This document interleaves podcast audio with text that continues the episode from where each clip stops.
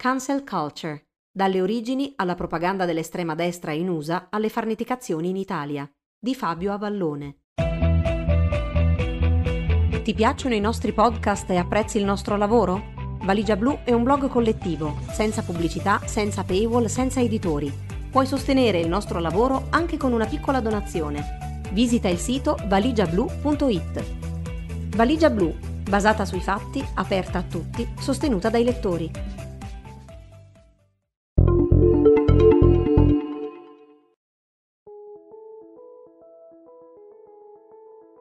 Scrivo questo pezzo con la chiara consapevolezza di chi, come si dice dalle mie parti, vuole assiccomare qua cucciulel, ovvero tenta di prosciugare il mare utilizzando una semplice tazzina, vista la mole impressionante di false notizie, notiziole enfatizzate, ragionamenti mistificatori e orrorifici alla quale siamo sottoposti giorno per giorno. Parliamo di cancel culture, di che cos'è, come è nata, come si è evoluta negli USA, come è stata strumentalizzata dalla destra e di come viene travisata e caricaturizzata in Italia.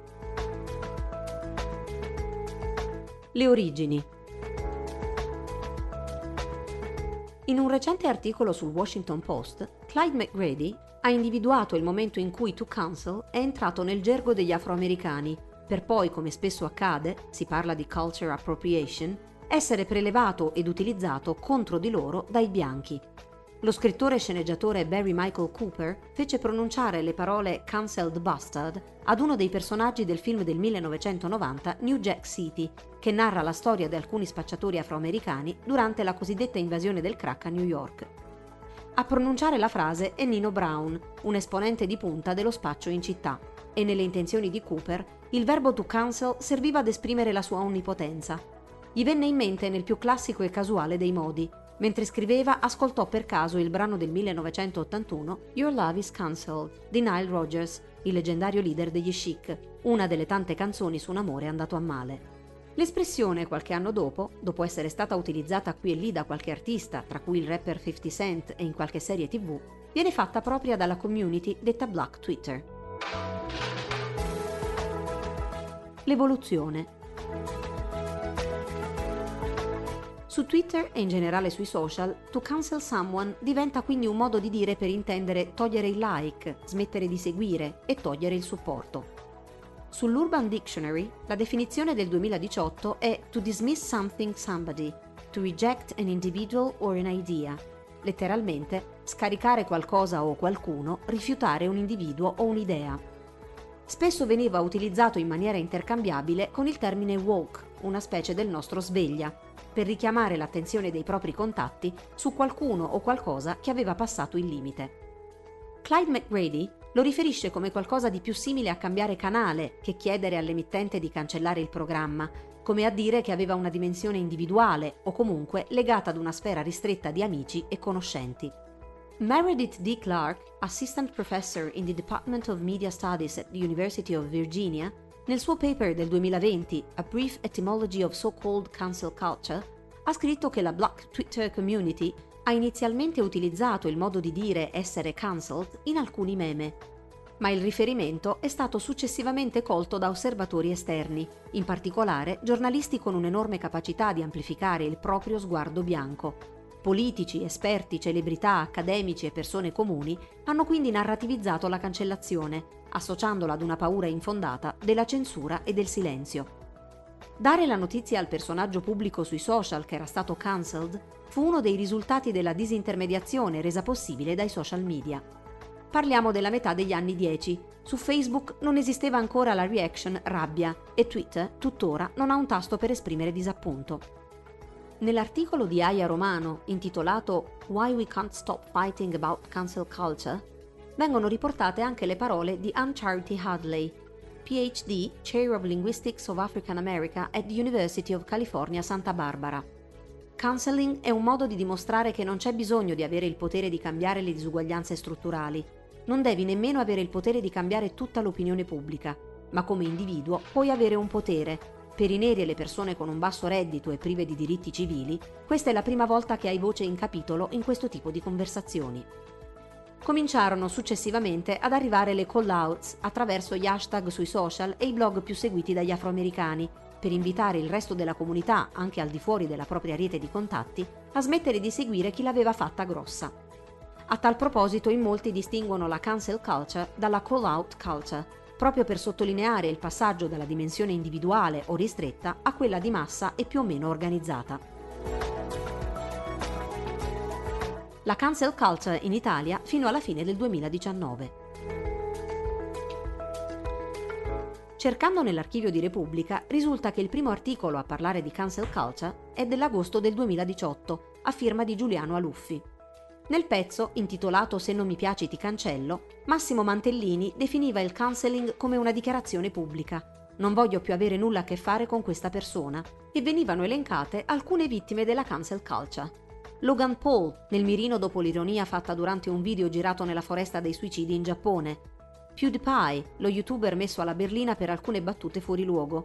Scarlett Johansson, accusata dalla comunità transgender di voler rubare il lavoro ai trans. Kanye West, accusato per un presunto post razzista, e lo chef Gordon Ramsay, accusato dai vegani di avere ironizzato su di loro.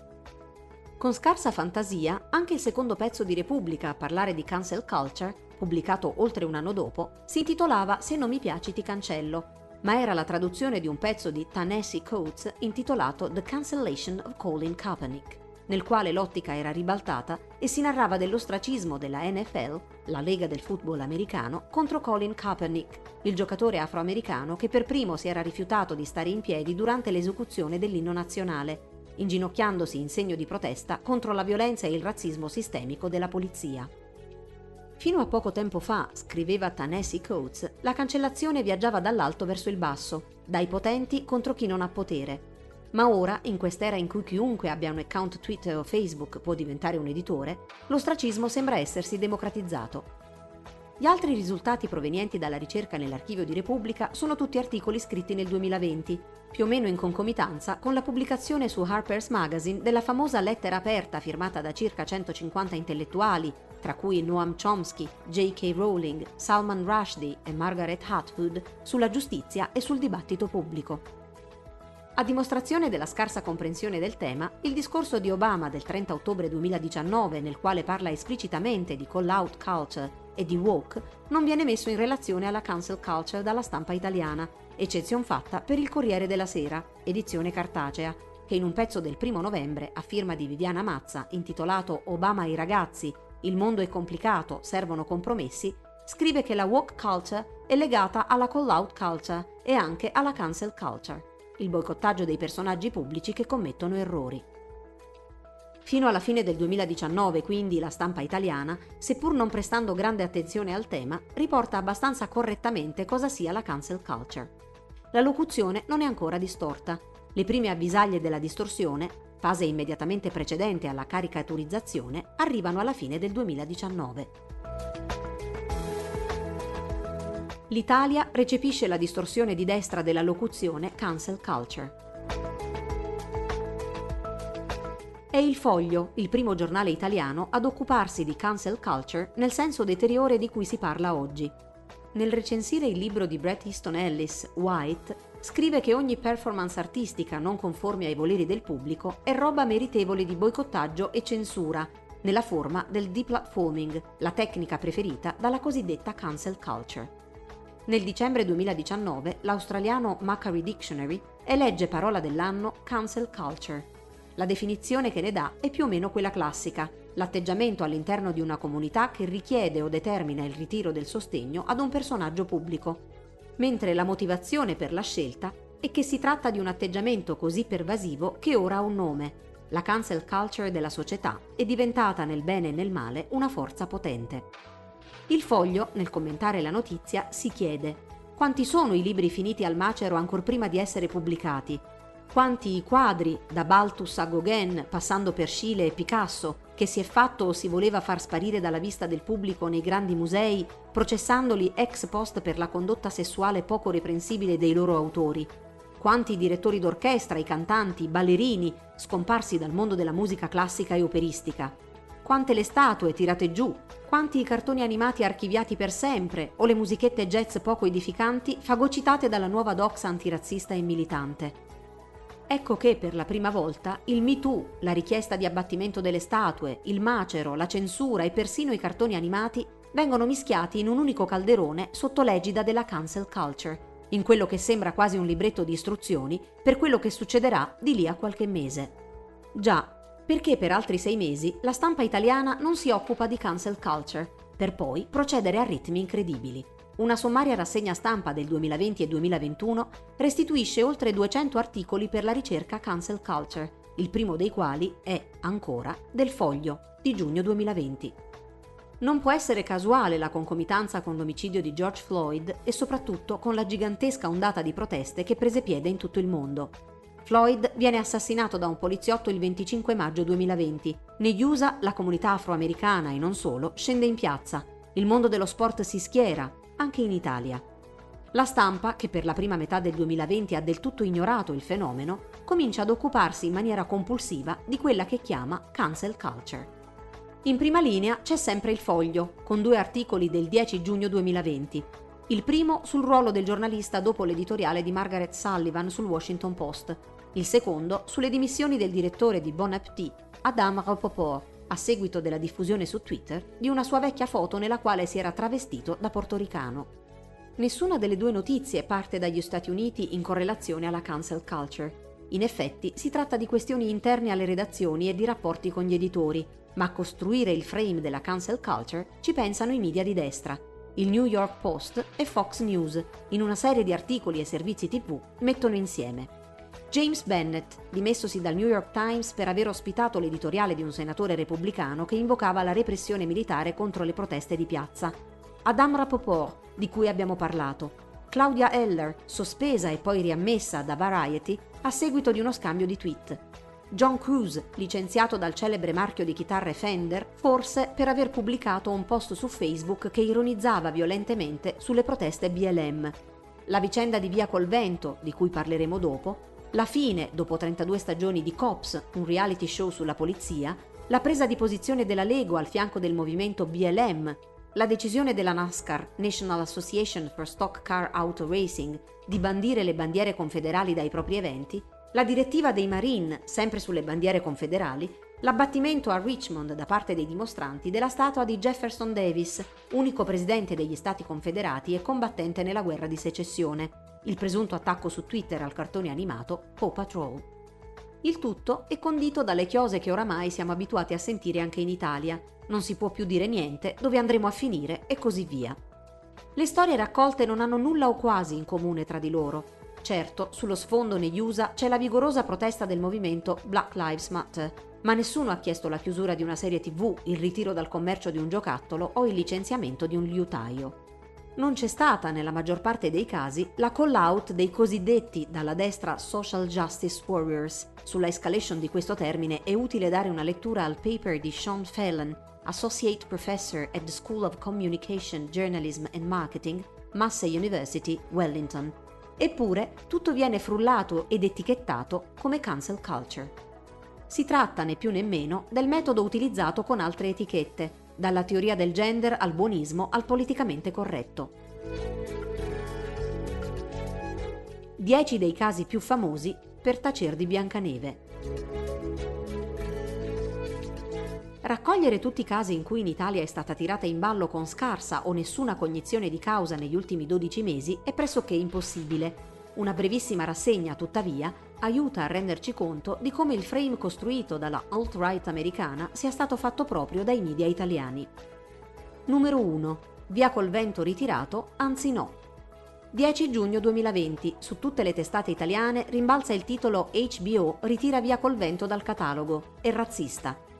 I più arditi parlano apertamente di censura, la verità, ormai nota, è che il regista John Ridley, in un editoriale sul Los Angeles Times, sottolineando come il film avesse romanticizzato ed edulcorato la questione della schiavitù, aveva chiesto: Voglio essere molto chiaro, non credo nella censura. Non credo che Via col vento debba essere chiuso in un cavò di Burbank.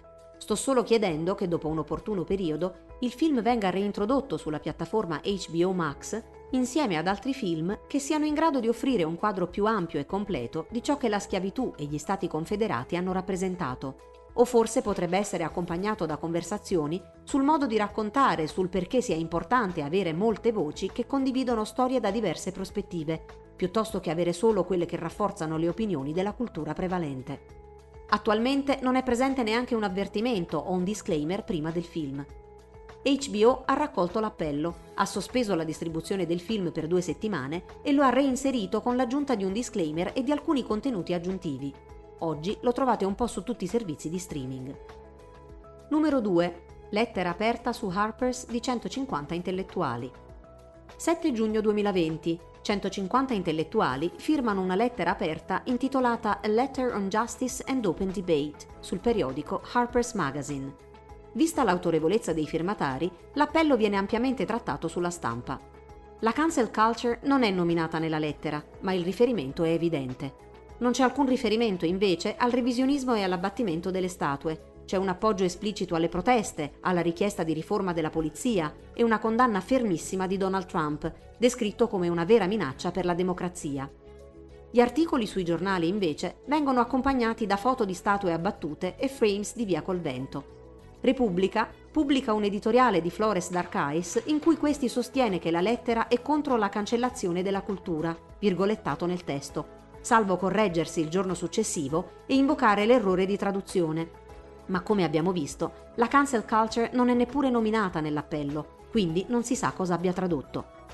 Pierluigi Battista, nel commentare la lettera, dice che l'obiettivo è fare tabula rasa del passato, di tutti gli autori di ieri non considerati corretti agli occhi dell'Inquisizione di oggi, che vede nelle opinioni differenti il male e in taluni simboli artistici e culturali, anche passati, una minaccia.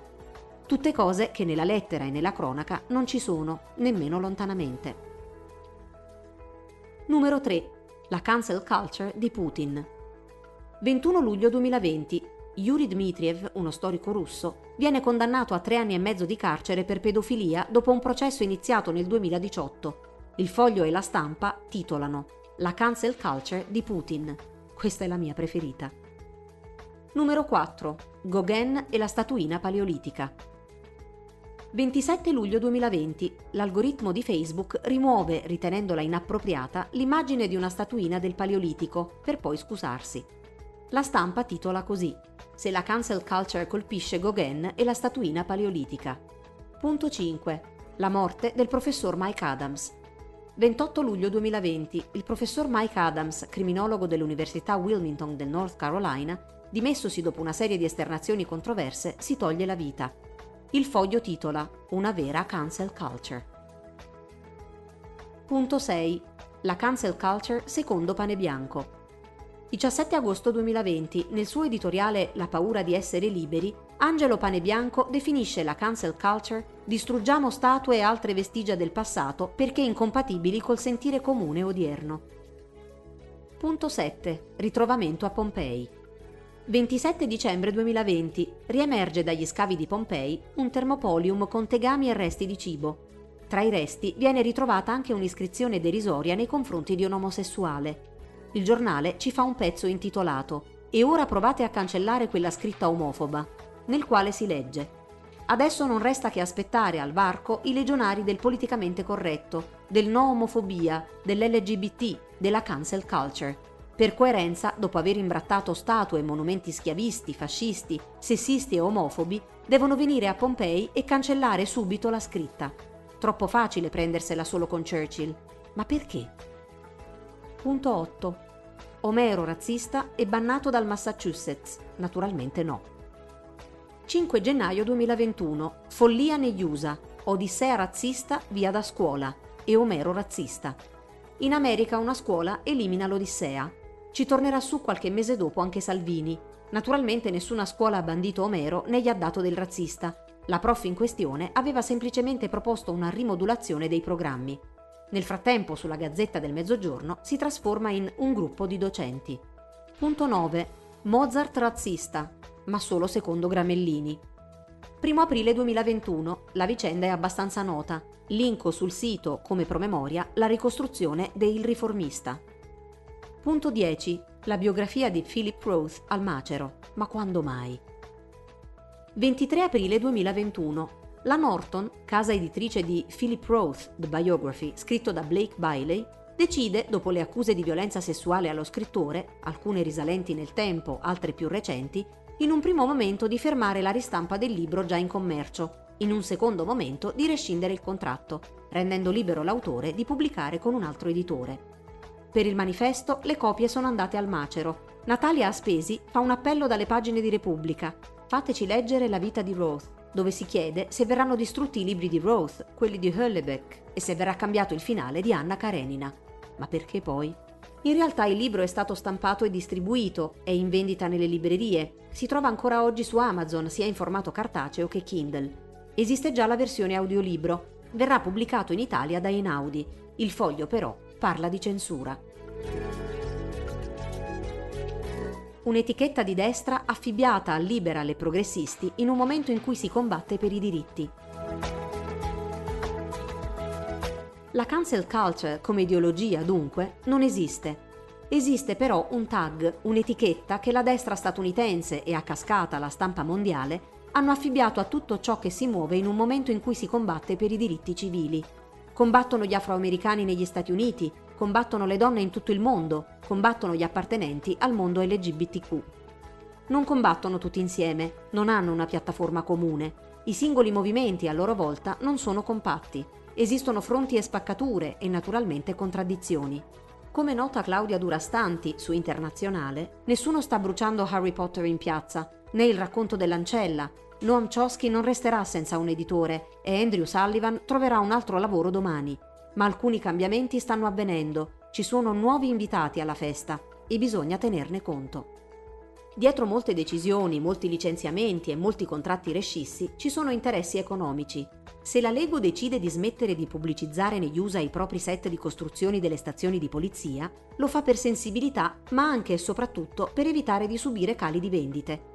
Come la Coca-Cola in tempi di obesità e attenzione al fisico ha deciso di puntare sulle bibite a zero calorie, così editori, case di moda, produttori di giocattoli, case di distribuzione, eccetera, orientano le proprie strategie di mercato in base alle esigenze del momento. Tutto questo ha poco a che fare con la cancel culture e molto a che fare con il capitalismo, ma sembra interessare poco o niente. Evocare lo spauracchio del nuovo fantasma della cancellazione che si aggira per il mondo fa comodo all'estrema destra, ai conservatori, serve a spostare l'attenzione. Secondo Mapping Police Violence, sono 352 gli americani uccisi negli USA da parte della polizia dall'inizio dell'anno, più di due al giorno. Di questi 87 sono afroamericani, il 24,7% del totale, nonostante rappresentino il 13% della popolazione con l'assalto a Capitol Hill abbiamo visto di cosa siano capaci i suprematisti bianchi. È del tutto ovvio che quella parte politica tenti di screditare chi lotta contro di loro per avere un futuro. Come abbiamo visto sopra, lo ha fatto per anni la destra italiana dando del buonista a chi voleva salvare vite nel Mediterraneo e dell'ideologo gender a chi si preoccupava delle discriminazioni contro gli omosessuali. Quello che non è invece del tutto chiaro è perché in Italia ci tocca leggere cose aberranti come questa, Bisogna avere il coraggio di dirlo, per molti aspetti la cancel culture ricorda i roghi dei libri del nazismo. Enrico Mentana. Di che roghi parla Mentana? Quali sarebbero gli attivisti che hanno proposto di bruciare o censurare libri? Come può, in tutta coscienza, paragonare con tanto di foto due cose come il nazismo e la cancel culture?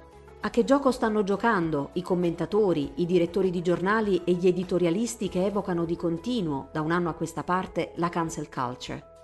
Due giornaliste dell'SF Gate si sono chieste due giorni fa se fosse il caso di ragionare sul bacio del principe a Biancaneve, cosa peraltro non nuova. Guardate come ne parla la bravissima Elisa Schlesinger nel suo spettacolo Elder Millennial, dal minuto 2.10, giusto per chiudere con un sorriso. La domanda viene ingigantita da alcuni media e fa il giro del mondo. Si può ridere della cosa, si può ragionare, si può rispondere seriamente o metterla in burla. Ma sul serio qualcuno crede che una domanda del genere metta in discussione le nostre libertà? Sul serio argomenti del genere meritano più spazio delle discriminazioni per ragioni di sesso, etnia, orientamento sessuale e religione che quotidianamente affliggono milioni di persone?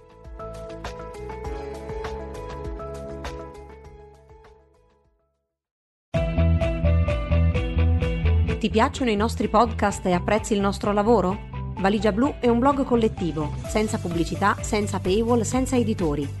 Puoi sostenere il nostro lavoro anche con una piccola donazione. Visita il sito valigiablu.it.